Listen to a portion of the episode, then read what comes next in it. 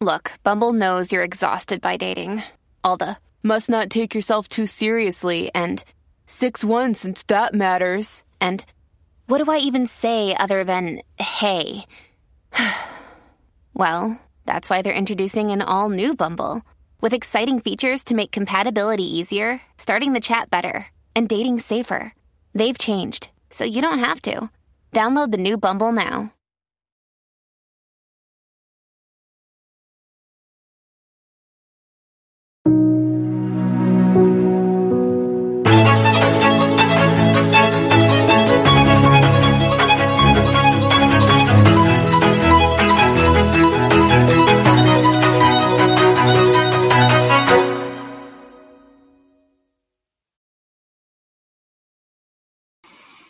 This is a continuation of the series Blackmail, which is documenting the strong arm tactics that church militant under the leadership of Michael Voris and Christine Niles are using to silence their political enemies.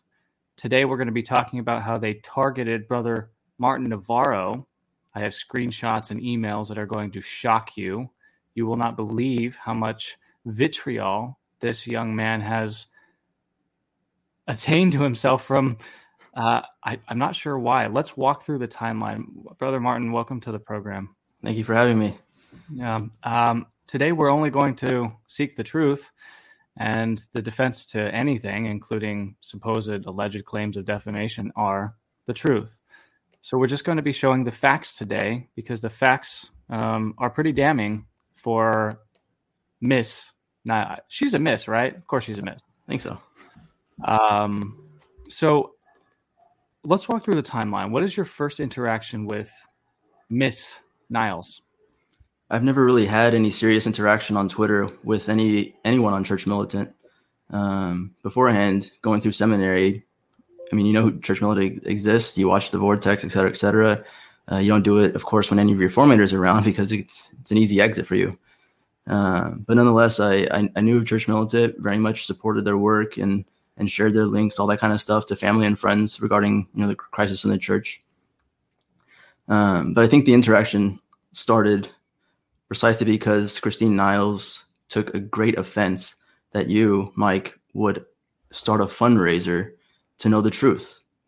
And she, I guess, made a, a Facebook post that she screenshotted, um, calling you out by name, RTF, um, mm-hmm. and and kind of defaming you in that sense which merited a just reply because I mean you you have the right to defend yourself and what you're doing, and that this isn't because you absolutely declare his innocence, but that you want to know the truth. Um, you made that absolutely clear in your video and on all of your tweets. Um, but in in her calling you out, there there was another Twitter account that also shared with her the fact that you had helped me with the fundraiser earlier this year. Okay, so you believe that the eye of Sauron the uh, all encompassing gaze of the world's uh, most uh, capable investigative journalist fell upon you because of your support for my fundraise on behalf of the truth for Father James Jackson FSSP. I don't know if it was so much for that, but the fact that you are now doing this fundraiser someone had turned her attention to our previous fundraiser. And in order to discredit this fundraiser that you're doing for Father Jackson. And when you say our fundraiser, you're referring to the Oblates of St. Augustine? Correct. Um, to buy a new house because we were homeless. Um, we, will get she, into your we'll get into your fundraiser uh, here in a minute. I first want to show up this tweet in which she calls you a fake monk. Here she is in her from her personal Twitter account saying that you're a fake monk. Brother Martin Navarro, are you a fake monk?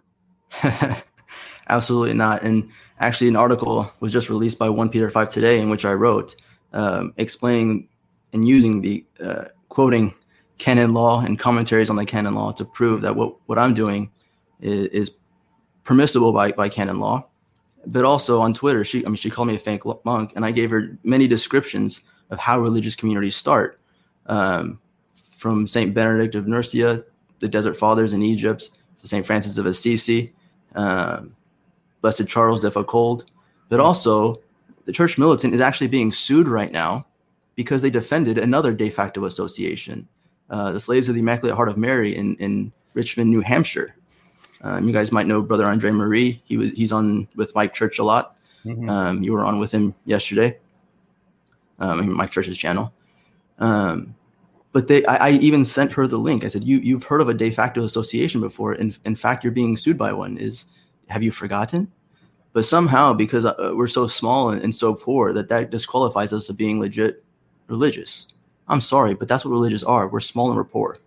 Um, it's not like everybody in the world has, has a vocation um, to the religious life. Of course, we're going to be small and few, but we're going to be dedicated and, and, and prayerful mm-hmm. and, and, fulfill our mission. And, and, you know, may God grant increase if he so, sees so fit, um, mm-hmm. because you obviously want this to, to be his work. But um, it, it's in, it's one of the major hypocrisies that they're, that they're demonstrating right now is, is to call us fake um, when, when, when in fact this is precisely what we're supposed to do canonically and uh, spiritually. Well, here's a tweet from Church Militant, um, and it and it's written in exactly the same style as Miss Niles uh, likes to write, that same chlorine style that she mm-hmm. writes with. And it says, if you understand he's falsely portraying himself as a quote Augustinian monk, parentheses, he's not, and using that pretense to raise nearly $170,000 in donations from gullible Catholics for himself, you'd be thanking Church Militant for exposing it. So there's a lot to unpack there. There's a lot to unpack there. I mean, you could you could go line by line and I and a, a phrase by phrase, and I think that we should. I mean, you are clearly not falsely portraying yourself as an Augustinian monk. Here's a picture of you with Cardinal Burke as mm-hmm. an Augustinian monk. Here's a picture of you in active service at one of the colleges where you have lived before in full habit as an Augustinian monk. Um, we'll get to the de facto association and canonical thing here in a minute because I think that that is worth unpacking. But here she's claiming from the church militant official Twitter account. 43,000 followers. Yeah, she's telling tens of thousands of people that you have duped gullible Catholics for the benefit of yourself and that church militant is going to expose it. What evidence do you suppose she has that any of this is true? to be honest, I don't know because I mean, there's there's many claims here. First of all, one hundred seventy thousand dollars to buy a house. We all know the housing market these days that doesn't that doesn't buy much for a religious community, especially if you're expecting five, six, seven guys to to come in the future. Um, one hundred seventy thousand dollars does doesn't go a long way, especially when when they helped out a, fundraiser for Father James Altman, who was able to to put down over two hundred thousand dollars in cash for a house. You know, um, the claim is, well, that's a lot for one guy. Again the hypocrisy just they just can't realize it. They're they're they're immune to their own hypocrisy of, of recognizing this. Well, let me ask you this. How many how many uh, members either fully professed members or postulants or potential postulants who were seeking uh, to begin their postulancy with you were you in touch with, surrounded by, even living with when you launched the fundraiser? How many total men are we talking about here within the next, call it 12 to 18 months? So at the time of the fundraiser, we had three guys, um, and about three or four talks about coming. However, the whole reason for the fundraiser was because we were out of room and we needed room to grow. Um, however, I also when she was calling me out on Twitter, how many members do you have? First of all, I don't want Church Militant knowing the people that are here precisely because of these tactics that they use. They'll go, they'll research people, they'll, they'll, they'll, you know, backgrounds and, and family members will expose unnecessary things, um, which is precisely what we see in your email. So I, I don't want Church Militant to know the exact number that we have. Um, do you do you believe that you have a duty to answer Christine Niles' questions on Twitter? Does she have the absolute right to be answered on Twitter by you in a public forum like that? You know, like we're we you know, every week we're on the rundown. And I'm like constantly giving people updates about our community. Um, people can email me They have our e- my email because of, of the fundraiser. And anybody who is actually of goodwill, I have no problem giving answers to. It's when someone is harassing you and questioning you, uh, all this kind of stuff. Like you know, I don't have any any duty, any responsibility to answer Christine Niles. She has no goodwill. I mean, this is a targeted harassment campaign. Um, it's illegal, and you know she, she shouldn't expect us to defend ourselves whenever she she acts this way. Why do you suppose? And this is this is your total supposition here. Um, this is you trying to put yourself into Miss Niles' shoes uh, and try to understand what her motivation is. But why do you suppose Miss Niles would go to the mat for a de facto association of the faithful that she likes, but then accuse you of criminal activity on Twitter because you're a de facto association that she doesn't like? Her strategy is to go after you, Mike, and to get you to to submit to their demands by midnight. You'll do this, this, and this by midnight. They're going after the people that you care for. Uh, again, she saw my fundraiser, and that's when the eye of Sauron turned on me and, and our fundraiser uh, that we that we did, um, and started asking questions in that regard. Because otherwise, I'm useless to her. You know, there's there's no reason for her to go after me except for the for the fact that you helped me, and she wants to go after you and destroy you. Um, and so she's going after anybody that you've ever helped. And to, and to be clear, I helped you by hosting your fundraising video, which you produced, you wrote, um, and you launched the fundraiser. It was in your name. You're the beneficiary of all of those funds. Let me just ask you, I mean, just for the record, uh, because Miss Niles is accusing you of stealing money. She's accusing me of stealing money. Um, she has no evidence of either one of those things. Have you given me any of the money that you raised with your fundraiser? Not a single penny. Not a single penny. Okay. When you were living in Florida, you were have basically paying rent more or less uh, in in terms of you were paying what expenses to for for what was otherwise an abandoned building. Actually, you, actually, she she she accused me of this too because she brought up my address, which I've said before on the rundown, et cetera, et cetera, is the address of an old Roman Catholic seminary, a traditionalist group down in Florida.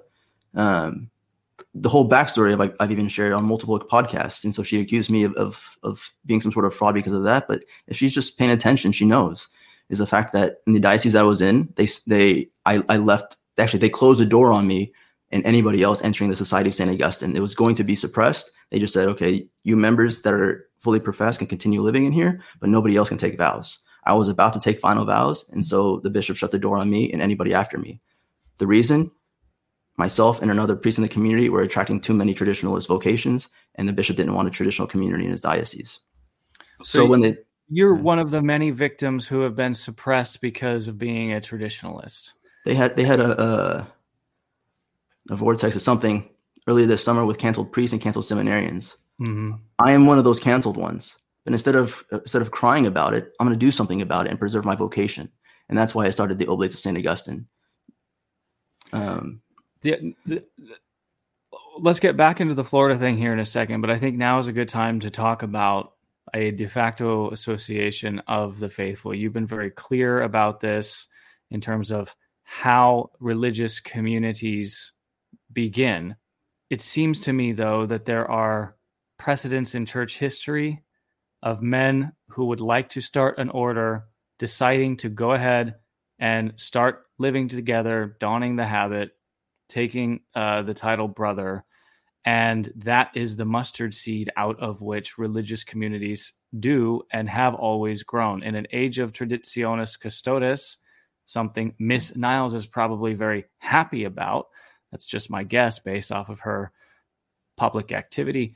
Um, in that age, in a hostile church environment where traditionalists are regularly canceled, how else do you do it? How do you found a religious community? It's a simple principle. You don't need a bishop's approval to get together and pray. Simple as. And so that's that's kind of the the, the beginning of a de facto association. De facto mean, meaning de facto, you know, on its own initiative. Um, a lot of mis- mistakes that people make, I see, come from the fact that when they look at canons regarding religious life, um, they go immediately to a section called uh, Religious Institutes and Societies of Apostolic Life. But those canons pertain to the institutes of diocesan right and, and higher over to pontifical right. That's like stage three, four um, of creating a, a big worldwide religious community. However, the the canons that pertain to a new community come from a completely different section of canon law, which are associations of the Christian faithful.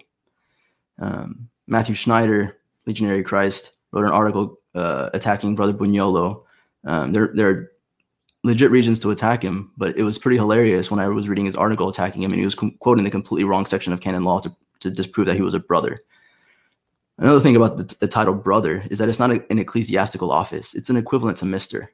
Uh, you know, you, you meet someone on the street, and back in the day when we used to have manners, we we call people Mister and Mrs. And, and, by their last name. Back when we had manners, um, and, and, brother is just a, a, an equivalent to Mister, denoting that this person isn't isn't married but is living their life in a particular way. Um, in the East, they actually take it a step further and call, and call monks abuna, father. So there's no distinction in that sense from from a priest or a lay brother. They just call everybody father because they're spiritual fathers. But in the West, we have the distinction father and brother. But brother doesn't denote an ecclesiastical office, no ecclesiastical authority, et cetera, et cetera. It's just a mere uh, t- title. That's it.